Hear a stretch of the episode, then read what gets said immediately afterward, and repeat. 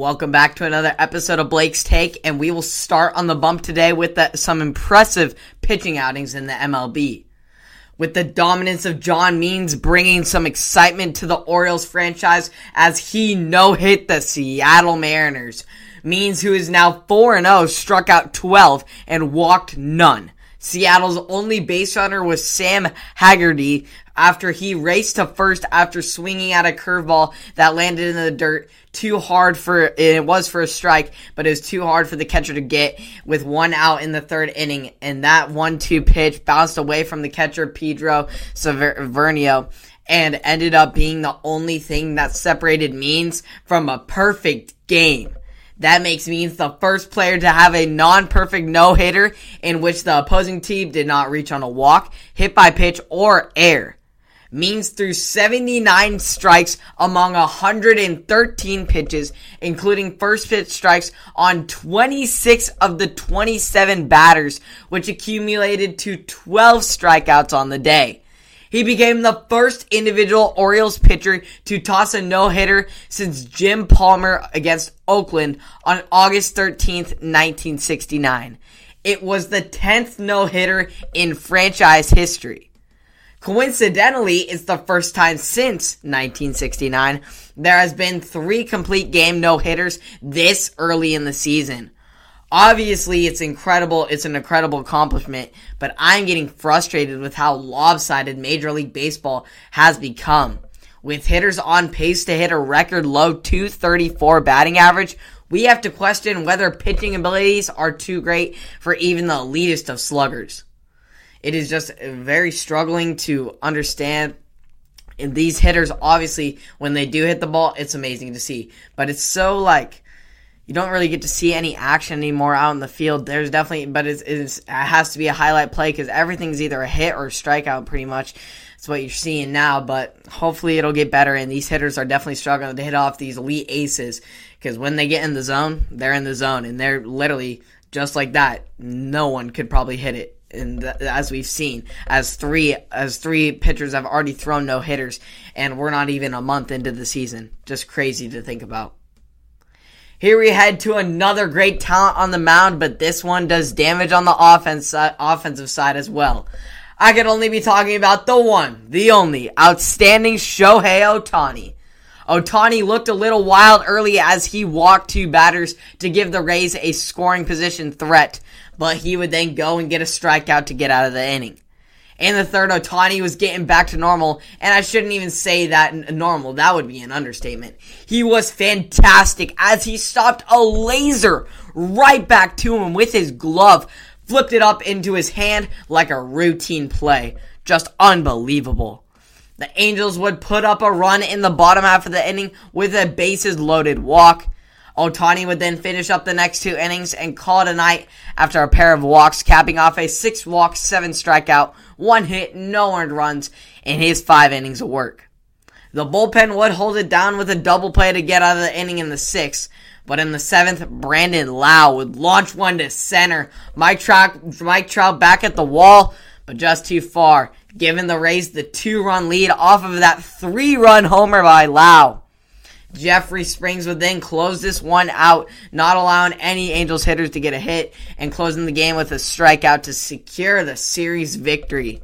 Just a big, big win for the Rays, and unfortunate loss for the Angels that they dropped that game after Ohtani had a great start, but his walks just got the best of him.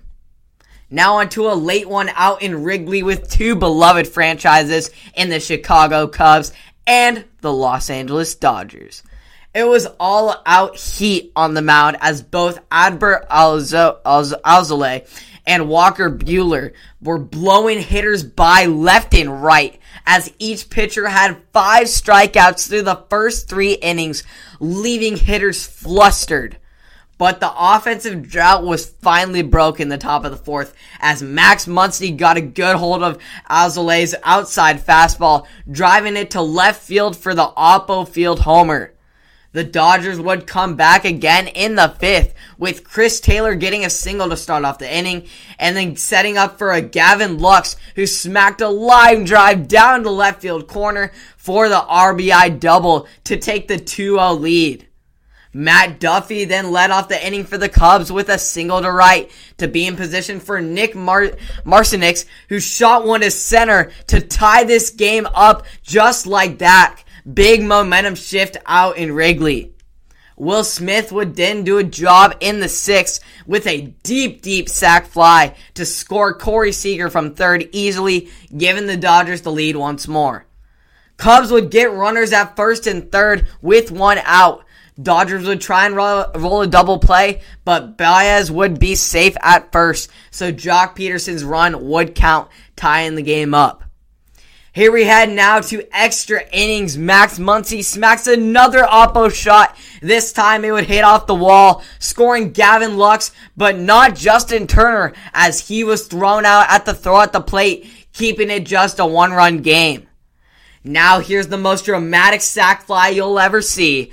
Joc Pederson rips a low inside fastball, bat flips and all, thinking it's a 3-1 walk-off, but Mookie Betts catches it easily at the warning track, and Pederson walks away in shame. But it does tie up the game, and he will maybe will go down as the one of the most not ten, top ten plays in MLB history.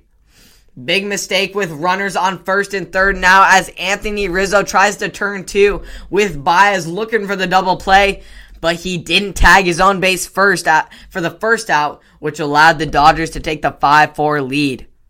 And here comes Matt Duffy with a big line drive up the middle to score Willson Contreras from second to tie this one up 5 to 5 in the bottom half of the inning. Oh, it's such a back and forth intense game. Now here we go. 1 2. Runners on first and second. Anthony Rizzo comes up big with the hard grounder through the shift to score Duffy for the walk-off extra inning victory. Huge, exciting game with some great baseball from both sides, giving each other a good battle of a game. But the Cubs come, Cubs come out with the win and secure the four game series sweep of the Dodgers. First sweep more than three games that the Dodgers have allowed since 2018. Now onto the NBA where we have good, both good and bad superstar injury news. Let's start with the good news. James Harden, who we all know has transformed the Nets and is honestly their most important piece, in my opinion, over Kevin Durant. I feel like they win more when they have Harden on the floor. Has announced he is highly confident that he will return to action with a few games to spare before the playoffs. Harden originally tweaked his hamstring in late March and sat out for two games before returning on April 5th against the New York Knicks. But after feeling some tightness in his hamstring, he checked out after four minutes and didn't return. An MRI revealed a, later that it, it was a hamstring strain, and the Nets announced he would be reevaluated in just 10 days. Unfortunately, though, Harden then suffered a setback during that workout on April 20th, which has extended his absence indefinitely. Harden said the plan is to hopefully get an opportunity to play a couple games before taking on the postseason. We're just taking it one day at a time, time and I'm going to leave it at that. Between Harden's injuries and various absences from Kevin Durant and Kyrie Irving, the Nets' big three has still only played just seven games together. And while no one questions their abilities on the court, there is still some concern about whether they'll be able to return and stay healthy throughout that entire postseason. Personally, I'm concerned. I truly think the Nets are going to need the entire Big Three to take down the 76ers in the postseason and punch their way to the NBA Finals, as is the hope. Let alone, I don't even know if they'll be able to take down a team like the Milwaukee Bucks in a potential conference semifinals matchup. I mean, Kevin Durant and Kyrie Irving both played against that series against the Bucks and they swept them in both back-to-back games. And that is just I don't know if they'll be able to make it without the big 3. In fact, I know they won't be able to make it past the 76ers without the big 3. Just I, although you can see that Kevin Durant and Kyrie Irving it's good. It works. It definitely works, but it's just so on and off every night. They can dominate against the Suns one night, but then they can also blow a game against a team like the Miami Heat another night. And it's just so inconsistent but that consistency from Harden getting the ball moved and just letting the scores work in Kyrie and Kevin Durant. Not to understatement that Harden is an elite scorer when he needs to be, But when he, as we've seen this year, he was getting triple doubles left and right, just like Russell Westbrook. Obviously, not to that caliber, but seriously, it, when Harden is on the floor, this Nets team is just it's unstoppable. It is if Harden, if all three of them are on the floor, it is unstoppable. But I feel like without Harden, there is no even possible chance of getting of winning an NBA championship. As far as the bad news, LeBron James will miss a pair of Lakers games later this week against the inner city rivals Los Angeles Clippers and our hometown Portland Trailblazers. Sources say that James is using these games to cautious, cautiously rehabilitate his ankle for the postseason.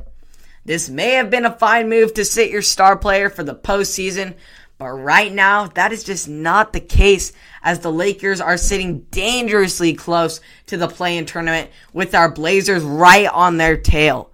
If they drop a game to the Clippers, which is likely without LeBron, then they leave it in the Blazers' hands to determine their fate.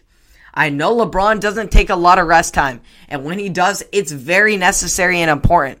But now, under these high stakes circumstances, it is really tough loss for your team. I'm hoping Anthony Davis can step up big. But as we've seen, he just hasn't when LeBron is gone.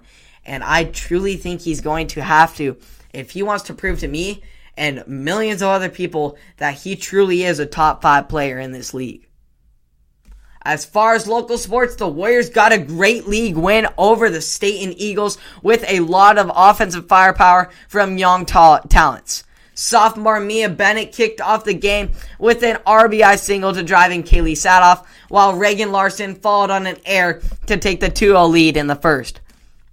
The Warriors added three more in the third as Melanie Baldwin drove in Larson from third. Bennett followed with another big hit, this time a double to left to drive in Emily King, and then Kyla Berger drove in Baldwin to end the inning.